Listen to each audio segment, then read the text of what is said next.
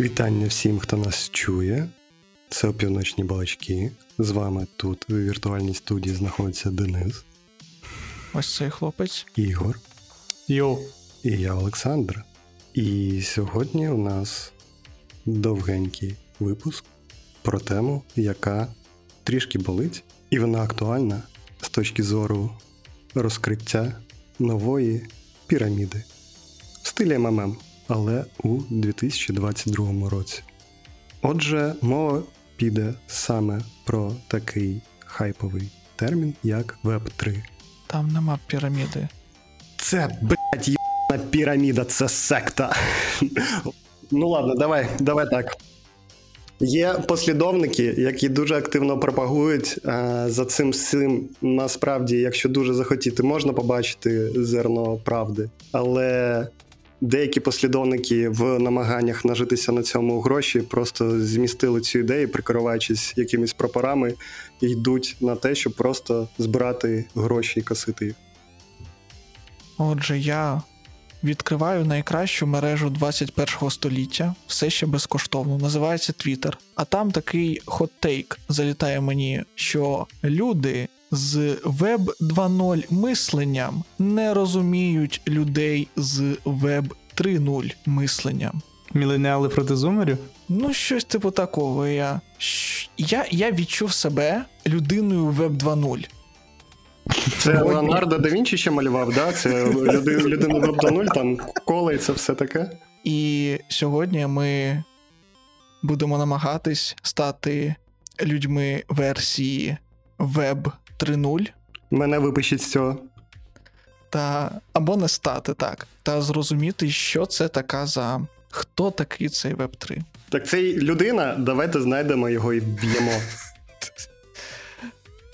І якщо існує Web 3.0, то це ж означає, що був Web 1.0 та Web, напевно, 2.0. А Web 0.0 був, чи це не програмістська тема була тоді з версіонуванням? Це, це, це було на лаптопі Тіма Бернцелі, я думаю. Так ось. А коли я там з палкою бігав на дворі та шукав гроші, щоб придбати цукерки шипучка, у цей час існували у вебі статичні сторінки з гіфками, без там всяких скриптів, сторінки були персональні. Я прочитав, я це не бачив, що там веб-форми надсилали через емейл, а не так, як зараз це робиться через пост-реквести. Якихось великих централізованих сервісів не було. Дуже часто були сторінки домашні, і це те, що називають старим ламповим вебом 1.0. Потім з'явився JavaScript, з'явився Ajax і понеслась. Сторінки стали інтерактивні, з'явилася класична архітектура веб-аплікацій, така як бекенд та фронтенд, де в нас є бекенд написаний на якійсь мові, який е, приймає, обробляє реквести, де у нас є фронтенд, який написаний на JavaScript, і з'явилася така штука, як SPA і все таке інше. Веб поширився на всі платформи і став більш централізованим із появою Ютубу, із появою Google Search, із появою соціальних мереж, Фейсбуку та інших подібних речей. І люди помітили, що вся ця штука якось погано інтегрується між собою. Інтернет та веб не був такою як централізованою та великою базою знань. І тоді з'явився такий несучасний веб 3.0, який називали Semantic Web. Це була загалом так широко кажучи, ідея для покращення індексації веб-сторінок для роботів, для того, щоб роботи могли зв'язувати різну інформацію, різні поняття між різними сторінками інтернету, і для того, щоб вони краще розуміли, що на цих сторінках відбувається, яка саме інформація, як вона зв'язана, який між нею зв'язок для того, щоб набагато краще працював WebSearch, для того, щоб набагато краще там працював Google, для того, щоб набагато краще пошукові роботи парсили сторінки. І тоді веб е, міг би бути такою як системою запитання відповіді, і при цьому доволі інтелектуальною. Тобто весь інтернет був би вашою Вікіпедією, де кожне слово могло потенційно вести на сторінку безпосередньо людини окремої, чи її пост, чи що придумаєте? Так. Але ця ідея була реалізована лише частково, і зараз ми маємо якісь там залишки у вигляді семантичних тегів. Насправді ще у нас залишились мікроформати, котрі деякі люди продовжують е, проставляти у своїй розмітці, і також е, такий аспект е, побудови веб-сторінок. Що ви зазвичай додаєте мета-інформацію, котра корисна лише для відображення ваших посилань прев'юх, чи то у Фейсбуку, чи в Телеграмі, чи в інших додатках і соціальних мережах. Ну тобто, так, замість багатьох дівів ми тепер ми тепер маємо багато різних семантичних зручних тегів, і у Телеграмі маємо кльові прев'ю веб-сторінок. Але це ж воно ж все ну якось ну ось не те, не в ту сторону пішли, розумієте? Чому? А як би ти хотів, щоб було? Мені все ок. Ну як ок? Ну. Гроші е... платять і ок. Так, гроші гроші платять за Web 2.0 мислення. Я і мислю як Web 2.0 людина. Е, що ці всі платформи, там Ютуби, Гугли, вони всі там централізовані, вони роблять свої власні судження щодо того, кого там заблокувати, кого не заблокувати. Вони там. Е, ну тобто, ваш контент вам не належить, хоча ви можете бути його повноцінним і єдиним творцем. Так. І почався новий Web 3.0. Людьми, які не пам'ятали про минулий Web 3.0. Хоча це насправді повинен бути вже Web 4.0. Але зараз кажуть, що Web 4.0 це буде про VR та інші такі штуки, метаверс, і ми колись про це теж поговоримо. Чи буде Web X, так само по аналогії, як з айфоном, не знаю, там туди-сюди. Ну, до речі, ще Internet of Things сказали, що це теж може змусити нас перейти на якийсь інший веб, де всі Знову ж таки, ваші home appliances — це домашні інструменти. Складно знайти потрібне слово, але зможуть, е, по-перше, користуватися вільно інтернетом, по-друге, між собою комунікувати, і тому для цього теж треба мати більш підходящий машиночитаємий контент і якісь протоколи зв'язку уніфіковані. Ну, це про вашу духовку, мікрохвильову піч, розумну і е, пральну машину, які перестають працювати без інтернету. А ну, це це дійсно революція. Я згоден. Ну, те ж саме йде в електрокари, правильно ж там теж їх не відкрити без телефона, мовно кажучи. Ну, перетворюся на гарбуз, все як було у міфах і сказках. Тож, сучасний Web 3.0, його ідея у тому, що дані та ваша бізнес-логіка вони зберігаються не у одному місці, а розподілені у якійсь мережі, яка, звісно, працює поверх інтернету, і дані для виконання логіки, і самі дані, сама логіка, вона розподілена між там мільйонами якихось е, нод, мільйонами клієнтів, і жоден там злий гавермент чи щось таке не може ніяк там втручатися у роботу цієї штуки. Ну можливо, тільки там заблокувати. Мені ось тут цікаво, а чи можна назвати таким чином протокол BitTorrent частиною революції Web 3.0? Так, а до нього ще був Napster і там якийсь умовний DC++ локальний. Ну, в принципі, ідея. Міліонерівський веб 3.0, коротше.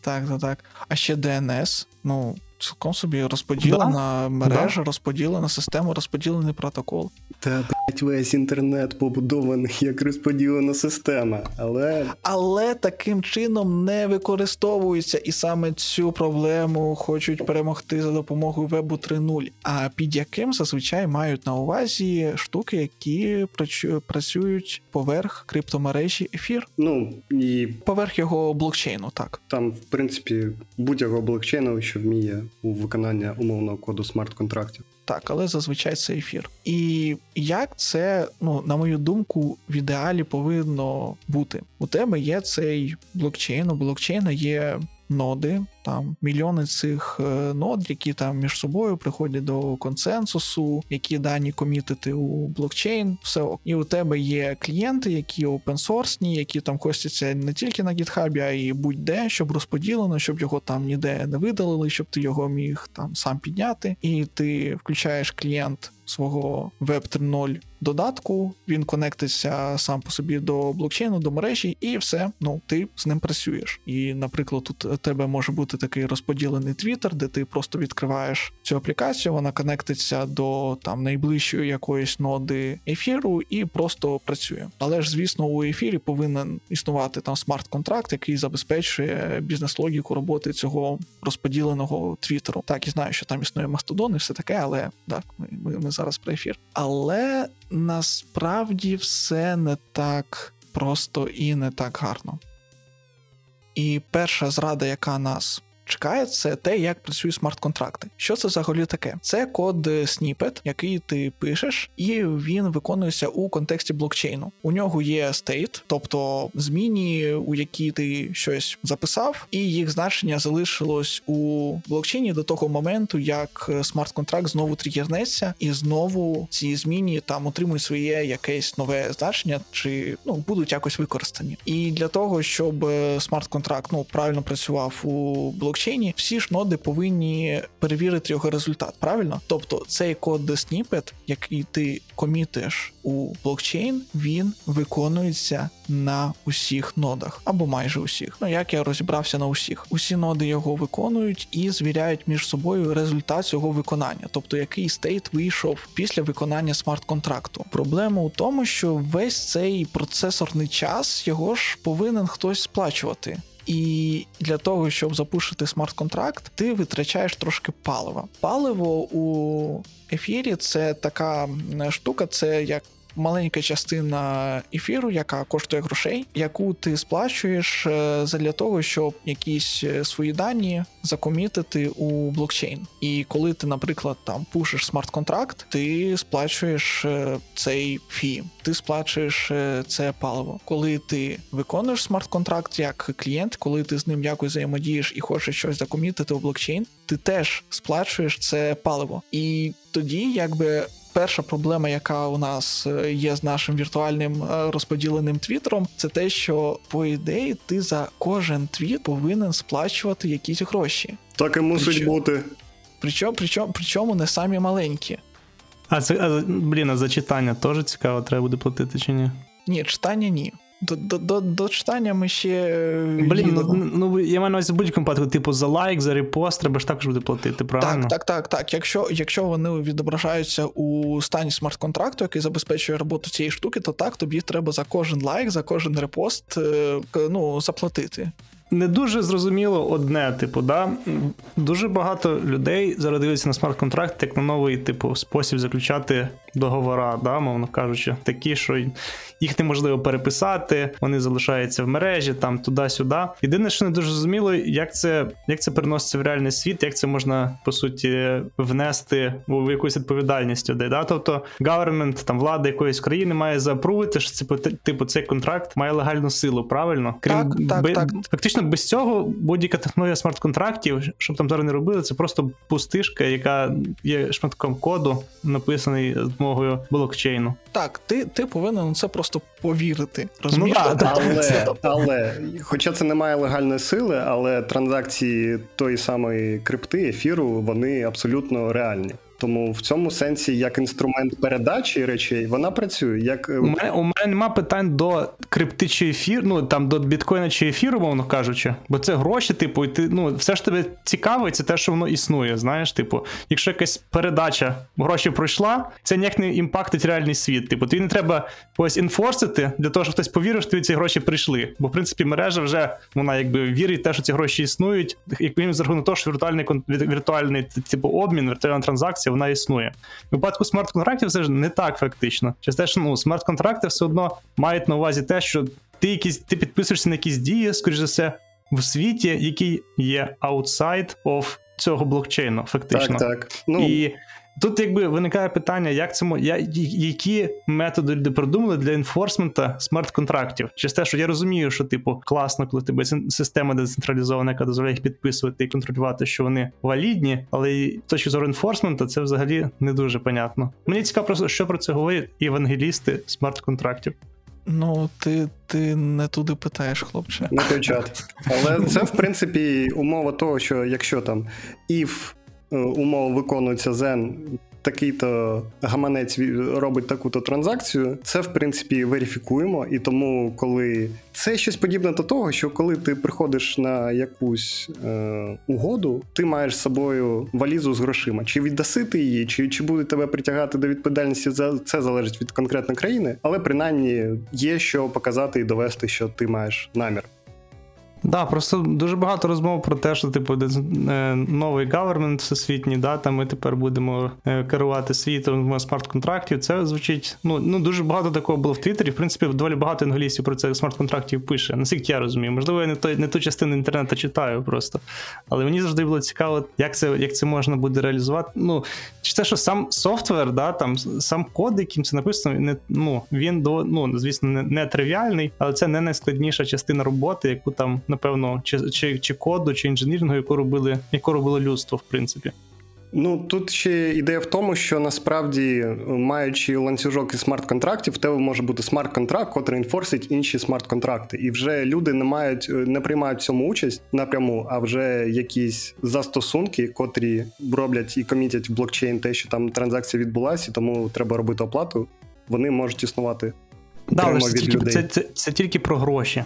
Правильно? Ну, транзак... ну транзакція, так, так. ти можеш. Да, ну, якщо... Хіба що буде окремий блокчейн, де буде кадастровий реєстр вестися, і там буде записано, хто володіє окремою нерухомістю. Ну так, тобто ситуація така, що всі, хто приймають участь у смарт-контракті, так вони просто ну погодили, що вони грають за його правилами. І фішка в тому, що він виконується на багатьох нодах, і ти ніяк не можеш втрутитись у те, як він працює. Там просто ще може бути багато вразливостей. Так, наприклад, якщо ти там робиш смарт-контракт для ICO, ну тобто всі віртуальні акції компанії, коли вони виходять на віртуальну біржу, то у тебе є, наприклад, 5 тисяч цих е, акцій, токенів то вони зберігаються у стейті, що ось там 5 тисяч токенів е, є там на зафіксовані за цим гаманцем, і коли якийсь інший гаманець, якийсь інший аккаунт сплачує за цей е, токен, щоб він рахувався якби за ним, то у тебе є ось таке місце, де тобі треба зробити наступне. Ти від кількості токенів у якогось аккаунта робиш мінус один, а потім до другого якогось робиш плюс один розумієш, щоб у тебе загальна кількість е, токенів не змінювалась, щоб у тебе не виникло якби ну емісії, девальвації токену. Це це так якось називається. Ну до речі, зазвичай ще на ICO ці смарт-контракти. Вони трішки складніші, оскільки не всі токени можна купити одразу. Там є обмеження за е, датами, умовно кажучи. Саме так. хронологія життя коїна і потім його згоряння в атмосфері. Я про це і кажу, що бізнес-логіка справжня, вона буде дуже складною, і тобі доволі легко ти можеш зробити якусь помилку, яка тобі буде коштувати якихось там величезних грошей. Або ти створиш якусь вразливість, яка допоможе якось якимось чином викликати смарт-контракт, щоб забрати всі гроші собі, забрати всі токени собі, забрати там весь ефір собі, який е, закріплено з цими токенами. Тож це зрада була перша. Це те, як працюють смарт-контракти. А ще, ще, ще, ще, ще така штука. Кожен раз, коли ти робиш операцію зі смарт-контрактом, у тебе є приблизне обчислення, скільки палива потрібно нодам для того, щоб його викликати. Тому що у тебе код смарт-контракту він перетворюється там у якийсь байт-код віртуальної машини, яка там виконується на кожній ноді. І якщо нода бачить, що смарт-контракту потрібно набагато більше палива, ніж е, та кількість палива, яку ти дав, то нода може просто відкликати виконання смарт-контракту, але залишити при собі то паливо, яке вона вже витратила. Але якщо ти будеш давати забагато палива, то ти просто будеш витрачати зайві гроші. Тому зазвичай додають е, десь 10-20% додаткового палива до цих штук. То таке. Ще така штука, що тобі потрібно сплачувати гроші не тільки за ці транзакції, а й за додаткову інформацію, яку ти кладеш у блокчейн. Якщо ми, наприклад, розмовляємо про якесь там NFT, чи там якісь великі тексти або відео, які користувачі можуть е, насилати так до нашого віртуального твіттеру, ми не можемо ці дані зберігати у блокчейні, тому що це дуже багато даних, і потрібно буде там всі гроші, всі гроші світу для того, щоб зберігати відео у блокчейні. Тому у блокчейні зберігається просто посилання на це відео, посилання на цей текст, посилання на цей binary файл. І зберігається воно зазвичай, ну, якщо ми вже повністю робимо розподілену систему у IPFS. IPFS це така м, штука, яка реалізує розподілений decentralized файл storage. У нього там є там різні ноди. Ти коли туди кидаєш файл, він там якось так. IPFS це Interplanetary File System? Ну так, ну міжпланетна, звичайно. У нас ну, є одна планета, є ще інші планети, де є інтернет, де IPFS працює. Що не На Марсі марсоходи курл ранять, тому якщо треба.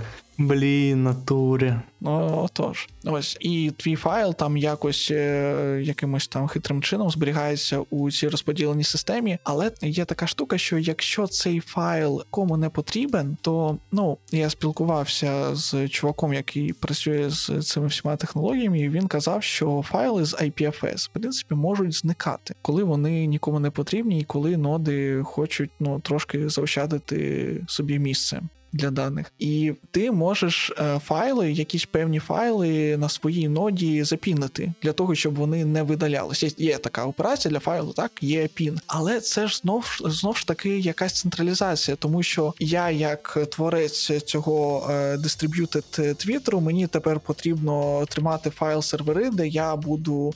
Тримати IPFS клієнт, де я буду пінити файли користувачів, щоб вони не зникли.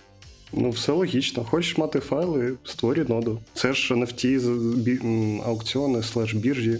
Вони зазвичай свої IPFS ноди і підіймають. Ну ось.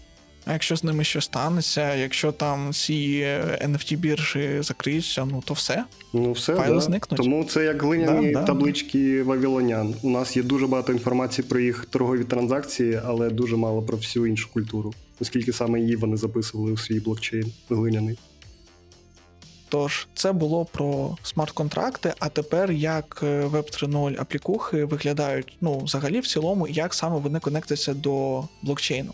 Зазвичай це звичайний фронтенд та бекенд аплікація. Там у тебе є React на фронтенді, якась там мова програмування на бекенді, вони взаємодіють через JSON API. У тебе бекенд робить запити до блокчейну, і ось тут в тебе є ще одна якась централізація, так тому що ну у тебе фронтенд він напряму не може робити запити у блокчейн. У тебе це відбувається через е, бекенд, з яким працює фронтенд. Тобто це просто як. Е, звичайний бекенд, де замість якоїсь звичайної бази даних, як там Postgres, як там MongoDB, у тебе використовується блокчейн. Який ще працює на швидкості пів герца. Ну так, так, так, який ще там працює не зовсім швидко, і ще там різні приколи є. Для того, щоб е, аутентифікувати користувача, використовуються спеціальні гаманці, е, які підтримують цю функцію. Тобто, так само як ми заходимо кудись за допомогою Гугла, за допомогою там Фейсбуку, так само ми логінимось у ці Web 3.0 аплікації за допомогою гаманця, за допомогою ефір гаманця. Одним із самих популярних є Metamask, тобто ти собі встановлюєш його е, browser extension, і коли ти відкриваєш відкриваєш Web 3.0 фронтенд, е, який є звичайним фронтендом, але на ньому написано Web 3.0 для хайп, то ти просто там натискаєш, е, що типу залогінитись з допомогою Metamask, у тебе відкривається цей екстеншн, ти там окей, approve, і ти заходиш. І тепер ти можеш працювати з цією аплікацією, робити всякі речі. Якщо вони потрапляють е, у блокчейн, то ти сплачуєш за паливо для цих операцій. А тепер як сама аплікація зв'язується з блокчейном. Загалом з фронтенду у блокчейн напряму ніхто запитів не робить. І наскільки я розумію, я тут можу помилятися, технічного способу, як це зробити, його немає. Тому що якщо ти хочеш взаємодіяти з ефір блокчейном, у тебе повинна десь бути ефір нода. Де вона буде? На фронтенді вона буде, ні, вона не буде на А що, вас не можна там скомпіляти і ще 300 ГБ всіх попередніх транзакцій накинути? Ну, в теорії, мабуть, так, але ну. actually цього не відбувається. І запити з фронтенду вони йдуть на звичайний бекенд, і звичайний бекенд там вже може конектитись е, до блокчейну, якщо чуваки підняли свою ноду та налаштували взаємодію з нею. Але цього також не відбувається, тому що існують дуже зручні централізовані веб 2.0 сервіси. Да, я цього не розумію, бля. Я тупо цього не розумію, в чому прикол. Просто це читав, я цьому розбираю, думаю. Типа АВС для крипти. Так що Бутерін каже, так, так і буде, але потім, потім буде все набагато краще. Але потім.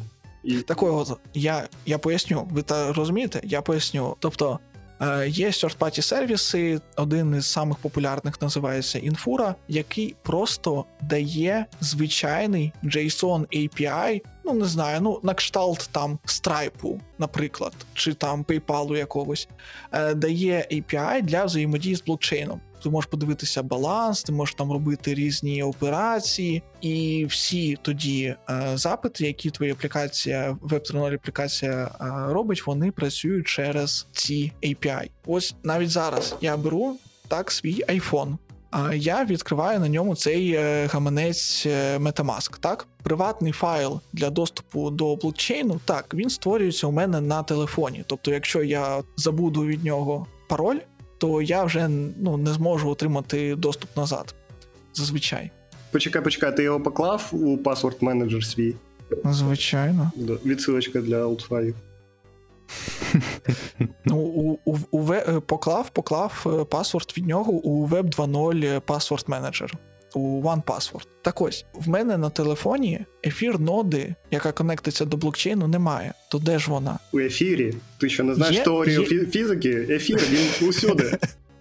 Тобто, тобто тоді тоді лишаються дві теорії. У Metamask є свій е, бекенд, куди ходять всі мої е, запити. Тобто Metamask знає про мене на серверній частині повністю всю інформацію. Тобто це все не анонімно. Або ще гірше, Metamask е, використовує один з цих е, third-party API і взагалі не тримає там свою якусь е, ноду і ніяк з нею не комунікує. І насправді так це дійсно другий варіант. Тобто Metamask гаманець, яким там всі користуються, через який усі люди логіняться на всі ці Web 3.0 сайти. Він теж використовує цей third-party API. Десь я читав, що там майже більше половини всіх взаємодій з ефіром з блокчейном чином відбувається через цю інфуру. Ну це якось ну не де, не децентралізовано, на мій погляд. Абсолютно з тобою погоджусь. А до речі, кому взагалі належить інфура? Хто її робить? Та просто компанія якась е, китайська. Російська, китайська, там не знаю. А давай ми зараз, а давай ми зараз подивимося, що вони пишуть. Значить, не знаю, я ось тут натиснув на на лінку Privacy та Terms of Use натиснув це 15 січня ввечері і отримав 502 від е, Cloudflare. Ці лінки не працюють. А на, а нафіг, нафіг тобі потрібен privacy та terms of use? Загалом не знаю. Ну, ось просто чуваки зробили собі е, компанію. Давай, Давайте подивимось pricing. Ну, тут такий нормальний pricing, е, типу, ти сплачуєш за реквести на день, тобто за 50 доларів на місяць ти маєш 200 тисяч реквестів на день для 10 проєктів. А безкоштовно ти маєш 100 тисяч реквестів на день для трьох проєктів. Вибачте, але повертаючись до попереднього за інформації щодо того, що Terms and Conditions на інфурі ведуть в нікуди, а їх викупили консенсіс, і Consensus.net був about, і в них теж сторінка не відкрилася, бо вона редиректувала за багато разів. І лише з другої спроби, через 45 секунд, вона все-таки могла відкритися. Але чи це вона вона, вона просто децентралізовано працює. А, ти, то... ти, ти не розумієш. І це не єдиний API. Ось я йду на GitHub і знаходжу на GitHub таку штуку, яка називається Ethereum Boilerplate. Тобто це boilerplate, аплікація для того, щоб зробити свою Web 3.0 штуку. Тут же там налаштована аутентифікація через Metamask, через там інші гаманці. Все працює, там якісь базові операції, куча React компонентів. Тобто, ну вона ну, цей бойлерплейт, він такий, як так би мовити, повністю фронтенний. Чи форкнули Create React App? Так, і я і я гадаю, а де ж тут бекенд? А де ж тут бекенд? І дивлюсь, вони тут усюди згадують якийсь Moralis. І я відкриваю, а це просто ще один third-party API, який тобі надає просто JSON API доступ до блокчейну. Тобто навіть у якомусь популярному бойлерплейті все зроблено ну, з Web 2.0 мисленням. Ну, не може людина з Web 2.0 до Web 3.0 просто стрибнути.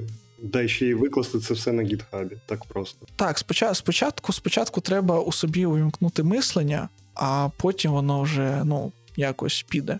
Просто чуваки, які кажуть, що вони роблять децентралізацію, security та майбутнє, та кажуть, що там якісь централізовані платформи на кшталт AWS чи Google Cloud це щось погане, вони роблять тупо те саме, просто замість якогось там AWS чи щось такого, навіть не так. Окрім AWS та Google Cloud, вони ще додатково використовують якусь таку фігню. Тобто, ну це воно, воно просто не працює так, як це рекламують. Ось і все. Реклама не відповідає дійсності. Я дуже хотів повірити у цю фігню всю, і вона в теорії може працювати так. Тобто, ну теоретично, якщо там у тебе фронтенд якось конектиться до блокчейну, і воно там все повністю децентралізовано, то ну, то це типу ну окей. Але насправді воно так не працює. Тобто це просто фронтенд, який робить реквести, звичайні запити на бекенд. Бекенд робить запити на цей third-party API, ба більше деякі бекенди вони ще у себе тримають звичайні бази даних, такі як Postgres, такі як MongoDB, е, для того, щоб там ще тримати додаткову інформацію, окрім того, щоб тримати інформацію у блокчейні. Бінарні файли зберігаються у IPFS, звідки вони можуть зникнути. І для того, щоб це не відбувалось, тобі знову ж таки потрібен якийсь централізований сервер, на якому ти будеш пінити ці файли. Тобто, ну я я розчарований. Я я дійсно ну я хотів, щоб це був якийсь такий оптимістичний оптимістичний епізод нашого подкасту, але він вийшов такий якийсь такий песимістичний. А які ж в нас є приклади цих Web 3.0 аплікацій, які ну, набули такого широкого вжитку серед користувачів? Я подивився, наприклад, які Web 3.0 додатки у себе рекламує сам сайт ефіру. І все, що я ну, бачу серед цих прикладів, це штуки, які так чи інакше пов'язані з грошима. Тобто, ось там саме така популярна прикольна штука, яка називається Uniswap, яка через смарт-контракти реалізує обмін одних токенів на інші токени всередині. Мережі всередині блокчейну ефіру, і це працює ніби там без е, бізнес-логіки з їх сторони, а це працює повністю на смарт-контрактах. І це ну прикольна ідея. Ще там можуть бути ідеї, якісь. Ну тобто біржа. Ну, тобто так, різні е, біржі, різні е, штуки, які працюють з фінансовими деривативами, які існують у блокчейні, тим чи іншим чином. Причому у них фішка в тому, що їм треба це якось так зробити, щоб усі люди, що приймають участь у цих е, аплікаціях, вони були якось фінансово зацікавлені у цій штуці. Мені цікаво, як часто в криптобіржах роблять те саме, що роблять біржі, котрі з цінними паперами працюють і. А, це це, це дуже цікавий прикол. Так, тож пояснюю, що мало, мало мається на увазі. Є всякі е, додатки, застосунки, аплікації, е, де ви можете е, придбати або е, продати акції там Tesla, Apple чи інших компаній. Але насправді що відбувається, коли ви купляєте акцію, вона насправді з нею насправді ніяких дій не відбувається. Компанія просто собі у базу даних пише, що ти придбав цю акцію, і вона, типу, віртуально у тебе є. Тобто, якби ти придбав е, цю акцію насправді, то ти, то ти витратив би зараз стільки грошей, і у тебе була б там ця акція. І вони це пишуть просто до своєї бази даних. І так вони е, працюють з усіма користувачами. А потім там в кінці, там раз на день чи два рази на день вони просто батчем проганяють повністю всі ці операції з е, акціями на біржі. Ну тобто, мовно кажучи, кожна транзакція вона мусить е, бути оплаченою. Це брокерська фі е, такса. І для того, щоб зекономити на цьому, ми можемо видавати нашим покупцям, користувачам віртуальні фантики, але пізніше мати бажання. Це це зобов'язання виконати, і тому eventually ми купуємо якусь кількість акцій і там ділимо її між нашими користувачами. Це якщо ми чесні хлопці. Так, і саме тому, якщо, наприклад, е, акції якоїсь компанії там дуже стрімко взлітають е, в ціні, чи ціна просто стрибає туди-сюди, і люди там виводять гроші, чи купують, чи продають е, цю акцію між тими моментами, коли компанія робить ці Ордери. операції на біржі бачем, то вона може втратити багато грошей. Саме така історія відбувалася з GameStop, ну цією компанією, акції якої купляли чуваки з Reddit і компанії, які несли збитки, вони відімкнули можливість е, купувати чи продавати ці акції цієї компанії. І тут існує.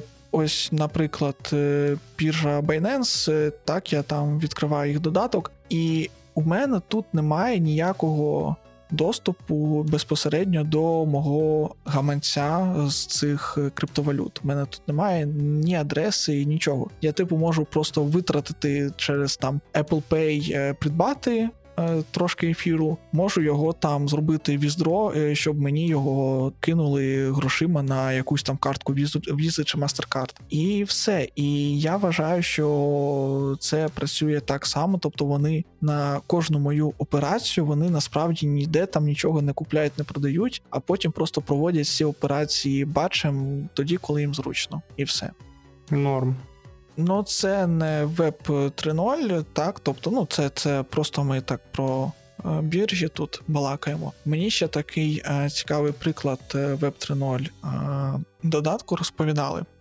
Ось е, ідея, наприклад, з страхуванням. Може бути смарт-контракт, такий, що чуваки сплачують туди страховий внесок на цей смарт-контракт, і потім, коли хтось заявляє про страховий випадок, люди, які вносили страхові внески, вони можуть проголосувати, чи дійсно вони вважають це був страховий випадок, і чуваку потрібно вислати гроші зі з рахунку смарт-контракту, чи це був не страховий випадок. І якщо, наприклад, люди проголосували, що хтось проголосував, що так, це страховий випадок, хтось проголосував, що ні, це не страховий випадок. Якщо проголосували, що це дійсно страховий випадок, то чувак отримує там на свій рахунок там якісь гроші, якийсь ефір. А ті, хто голосував та е, виявились у більшості, тобто, наприклад, більшість проголосувала так. Да, там 60% людей, то кожен з цих 60% отримує там якісь маленькі гроші за те, що ну так би мовити, правильно проголосував. І таким чином тобі немає сенсу голосувати просто так по приколу, типу, ні, це не страховий випадок, чи так, це страховий випадок, тому що більшість проголосують е, не по приколу, а типу правильно і вони отримують гроші, а ти ні. Ось така штука. Але важко змусити людей брати участь у такому. Тому я так розумію, що ці проекти вони зараз не дуже взлітають. Так, Денчик, ти останні кілька днів слеш тижнів варився в цій темі. Що буде наступним Фейсбуком в світі крипти? Там не знаю, чи що вистрілить твої прогнози? Ну, дивись, штука з смарт-контрактами, з ICO, з Distributed Applications, які називаються DApps, з ефіром, все це існує вже доволі довго. Угу. Просто зараз воно отримало нову назву Web 3.0. Почалася нова хвиля хайпу. Але хвиля е, хайпу по цих distributed application вона вже була це ж все ж було. Розумієш? Я я, я перед тим як занурюватись у цю тему з Web 3.0, я знав, що ну я знав про смарт-контракт, я знав, як працює ефір, що там є паливо, я знав, як працює вся вся, вся ця фігня, що є ці distributed applications, і я починаю гуглити про Web 3.0, Я бачу, що це ж все ж було. Чому хайп? Чому хайп існує навколо цієї штуки? Якщо ж це все, все вже давно існує, і чи буде тут якийсь е, наступний Фейсбук? Звук. А, Ну мені здається, що тільки тоді, коли звичайний користувач, як моя мама, як моя дружина, а, як мій е, сусід, який виготовляє меблі, коли вони почнуть відчувати велю від цих штук. Ну а. Поки що я не бачу, як е, хтось, окрім ентузіастів, можуть відчувати велю від цього. Ну тобто, розумієш, людина ось відкриває, у неї є там два інстаграми. У неї є звичайний інстаграм, е, де там буває реклама і все таке, але він працює звичайно. І є надзвичайний інстаграм, де тобі потрібно. Він конектиться напряму до дарквебу. Так, який конектиться там напряму до дарквебу, і тобі, щоб там е, кожен кожен е, пост зробити, треба там сплачувати якісь гроші, якийсь там гаманець цей створювати, якийсь там ефір для нього купляти, е, щось там, якийсь там метамаск незрозумілий, щоб там щось там, якісь там фотографії десь зникли, тому що там IPFS їх десь втратив. Щось воно там довго працює. Навіщо? Але якщо Apple вбудує гаманець, ефір гаманець і IPFS ноду у твій наступний iPhone 14, в якому буде 1 терабайт жорсткий диск, ну не жорсткий диск, SSD, ну ви зрозуміли, то чи будуть люди цим користуватися? Якщо це зручно, то так люди завжди будуть користуватись тим, що їм зручно, плюс тим, до чого вони звикли. Тому що буває так, що ти користуєшся чимось незвичним, але ти просто звик до цього. Да, 100%. Adoption, проблема adoption тут буде дуже велика. Але взагалі зараз цікаво, чи чи можливо зараз побудувати той же Instagram як day, ну, як distributed app прямо зараз? Так, так, можливо, тобто, цілком можливо. Тобто, в принципі, в принципі, є сенс вкидувати бабки в умовний дап у вигляді інстаграму, там чи Фейсбука, чи месенджера якогось, і, і чекати про просто, поки людям від цього буде велю, але ти вже на цьому ринку, коротше, ти можеш е, бенефітитися від того, що ти ну, зайшов туди раніше. Я, я чесно кажучи, не знаю. Ну, ти ти, ти можеш зробити елітний інстаграм, де ти, типу, будуть тільки елітарні люди, а не там лахи якісь, е, які е, можуть витрачати гроші для того, щоб клікати кожен раз на лайк. Але це по суті ну обман. Ти ти просто додаєш цьому value, тому що це дорого і елітарно, і тому люди так, хочуть так, це робити. Саме так. Інстаграм він ж працює по-іншому. Там ідея в тому, щоб пхати людям рекламу і мати їх вподобання. Тому це але ж. Sorry, але ж величезні гроші заробила якась там соціальна мережа, де потрібно було сплачувати внесок щось там 10 тисяч доларів для того, щоб в ній зареєструватись додаток Yo, де можна було лише робити Yo, і він коштував грошей. В цьому плані Web 3.0 Instagram можливий, але він буде не на блокчейні, скоріш за все. Ще є така штука, що ефір він е, зараз проводиться робота на те, щоб перейти від Proof of Work до Proof of Stake концепції. Що це означає? Що коли в тебе Proof of Work, як це все працює, у тебе повинні існувати майнери, е, які е, роблять те, що підбирають потрібну е, строку для того, щоб там хеш-сума блоку була такою, як там задана. І таким чином ніхто не може отримати повний доступ до всієї мережі, тому що всім треба разом працювати для того, щоб віднайти цю хеш-суму і для того, щоб цей там блок потрапив у мережу. Ну тобто, хто перший віднайде цю стрічку, той отримає паливо, яке призначалося на всі транзакції, котрі втрапили до цього блоку. Чи якщо хтось зможе втиснути більше транзакцій в один блок із так, так, так, так, то він виграє, і це дописується до централізованого нашого блокчейну, умовно. Так, а а якщо а якщо буде Proof of Stake, то у тебе буде така фігня, що ноди, на яких е, ти кладеш певну кількість ефіру на свою ноду, і якщо ця кількість достатньо, то ти можеш е, бути одним із стейкерів, і з них, наприклад, е, буде е, відбиратись там якийсь рандомний відсоток. До припустимо, там з 10 тисяч буде відбиратись 100, і ці 100 нод вони між собою грають у алгоритм консенсусу якийсь для того, щоб зрозуміти там, які е, блоки наступні комітити. У цій схемі паливо залишається, але Ми не знаємо, як це все буде. Там ще є там одна вразливість у цій системі, яка поки що не дозволяє повністю їй запрацювати. Так, а в чому профіт? У нас майнери тепер мають ще, ще бідати за можливість транзакцію закомітити. Майнери більше не потрібні у цій схемі. У тебе рішення приймають холдери, у яких є багато ефіру. Там більше 20 монет, наприклад, чи більше 50.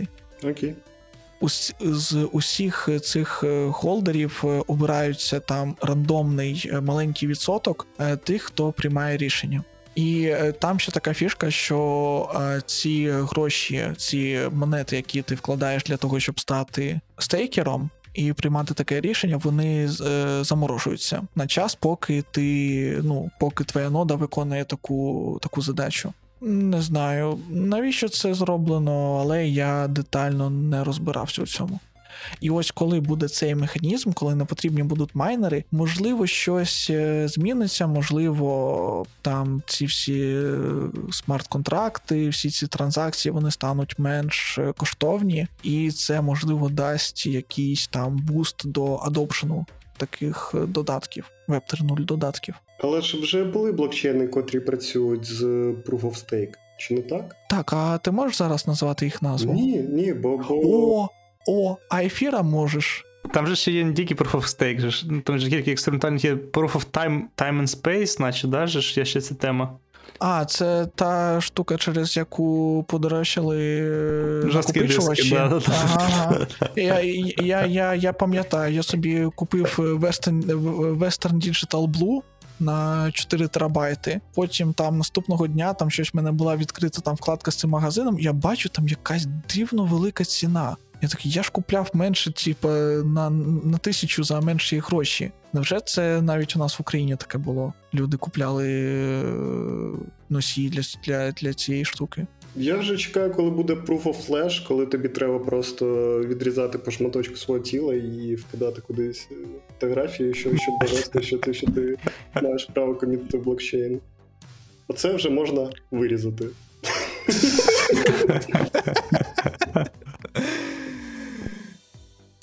Якщо у вас є ще якісь питання, давайте якось Ну, ще обговорювати. Із того, що, що було мені особисто цікаво, тобто в нас є код, який там перетворюється в байт-код, він раниться на віртуальній машині. Ми платимо стільки палива, скільки ми вважаємо буде покривати виконання нашого смарт-контракту. Але якщо у майбутньому будуть нові версії мого програмування, на котрі написані наші смарт-контракти, вони будуть продукувати більш оптимізований байт-код, і для нових смарт-контрактів треба буде менше палива, і питання на рівні того, що, що тебе можуть задемпінгувати через декілька років, умовно, і твої смарт-контракти ніхто не буде ніколи виконувати. Е, ну, е, дивись, е, якщо буде оновлення віртуальної машини, то і старі смарт-контракти зможуть виконуватись більш швидко. Це якщо буде зворотня зумісність. Ну, умовно, це саме про байткод, і оптимізацію байт-коду. Тобто, що в тебе Мгм. старий код, він не завжди там залишається.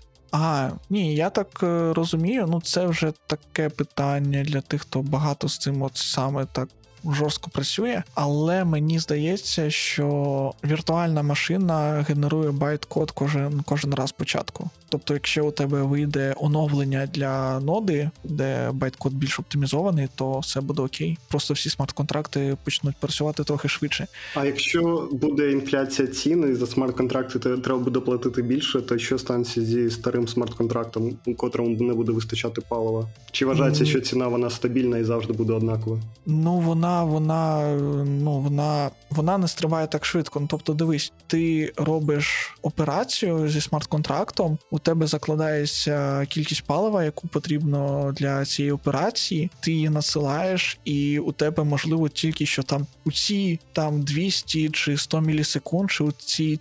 Кілька мілісекунд е, кількість потрібного палива так зміниться, що він вже не пройде. Ну мені здається, що таке неможливо. Люди кажуть, що веб 1.0 зворотньо сумісний, бо ми досі можемо відкривати найперші сайти, вони будуть працювати. Чи буде це правдою для веб 3.0, якщо відкинути ідею е, там централізованого API, це ми залишаємо за кадром, а саме Мгм. з точки зору смарт-контрактів і їх виконання через там 5-10 років в контексті платності і їх виконання. Це цікаве питання, і тільки час покаже. Я тут не, не можу дати якоїсь чіткої відповіді. Е, зна- Знаєш, мені, мені, ну, мені взагалі чуваки сказали, що а, кількість палива на CPU time, так, тобто на виконання самого коду, вона дуже-дуже дуже мала у порівнянні з кількістю палива, як, е, яку ти витрачаєш на зберігання інформації. Окей. Тому я так розумію, що про це ніхто не париться. Але якщо ти у смарт-контракті там напишеш якийсь там нескінченний цикл, е, нода починає його виконувати. Як тільки вона виконала ту кількість палива, яку ти задав, вона там, можна сказати, робить Ctrl-C цьому смарт-контракту, а той час, е, те, паливо, яке вона витратила на цю безглузду фігню, вона залишає у себе. Е, І це унеможливлює DDoS атаки, тому що ну, чувак просто буде сплачувати процесорне, процесорний час за свої гроші. Хіба що у когось буде дуже-дуже багато грошей і дуже-дуже багато часу для того, щоб е, забити всі ноди світу своїми безглуздими е, задачами на нескінчений проміжок часу, і тоді це буде Ну, день, це- коли блокчейн зупиниться. Та мені, мені, мені здається, ні. Просто буде більше. М- можливо, там, до речі, є якийсь е, верхній, верхній тайм-аут, скільки може виконувати смарт-контракт, скільки може бути використано паливо саме на код. Але це, це вже такі деталі, це треба питати людину з Web 3.0 мисленням, а ти питаєш людину з Web 2.0 мисленням. Розумієш? Звучить, Я- звучить як діагноз, чесно кажучи. Ну, так, тому що ну, я, я ж так. Я, я, я, я знаєш, так е, зайшов, просто водичку спробував, виявилось дуже холодною і вийшов з моря. Ну ладно, що ми маємо в сухому залишку? Е, Маємо звичайні веб-додатки, де замість OAuS використовуються ефір гаманці, а замість баз даних third-party API, яким ми віримо, що вони все правильно комітять блокчейн. Ну, це І це називається Web 3.0. прямо зараз це те, що називається Web 3.0 у так званій соціальній мережі Twitter. Так званий Web 3.0, але насправді Web 3.0 це непогана ідея, концепція. Багато було проєктів цікавих, які намагалися цим працювати, і на рівні федеративності е, баз знань, серверів, котрі спілкуються між собою, обмінюються інформацією, але трішки зіграло поганий жарт з людством те, що всі не хочуть, ліняться і не хочуть мати свої власні сервери для свого власного шматочку інтернету, котрий спілкується з усім іншим федеративним інтернетом. А тому централізація відбувається.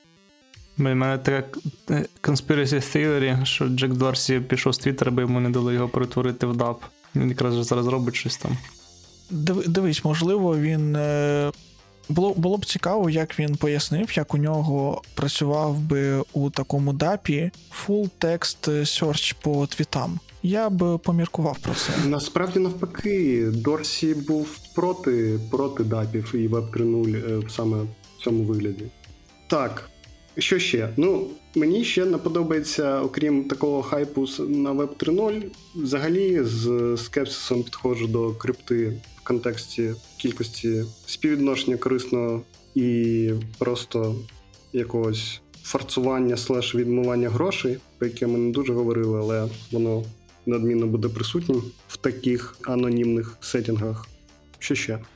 У нас, можливо, ще буде випуск, де ми поспілкуємось з чуваком, який у цьому всьому вариться, розробляє ці всі смарт-контракти, веб 3.0 аплікації. Він розповість цікаві історії та байки зі світу блокчейну. Тож підписуйтесь на наші акаунти у Web 2.0 соціальних мережах. Безкоштовно натискайте на вподобайку. Безкоштовно слухайте. Поки це ще можливо. Поки ще це можливо, так. Безкоштовно дивіться рекламу, тому що таким чином ви сплачуєте роботу Web 2.0 сервісів. Також висловлюю подяку своєму анонімному другу, який мені допоміг зануритись у весь цей світ. Також дякую Євгену Євсюкову, який теж допомагав нам розібратись з цим всім. Якщо ми у чомусь помиляємось, якщо ми щось не так сказали, то пишіть у коментарі. Ми за правду, ми за те, щоб все було правильно. Якщо ми щось не так сказали, а ви знаєте, що насправді правильна інформація трошки інша, висловлюють, пишіть про це. Ми будемо тільки раді. З вами сьогодні було три Web 2.0 людини. Всього шість вебів. Так, так, шість, шість в сумі. Е, тож, це був я Денис, також Web 2.0 Олександр. Так, і не забудьте пошарити цей епізод з тими, кому це може бути цікаво. Нам дуже приємно, коли нас слухає більше людей. І ще щось хоче сказати Web 2.0 Ігор. Пишіть свої коментарі про те, як ви бачите імплементацію смарт-контрактів в повсякденному житті, і чи бред я ніс сьогодні, чи не бред. Ну і на цьому все. Пока. Чао. Бай!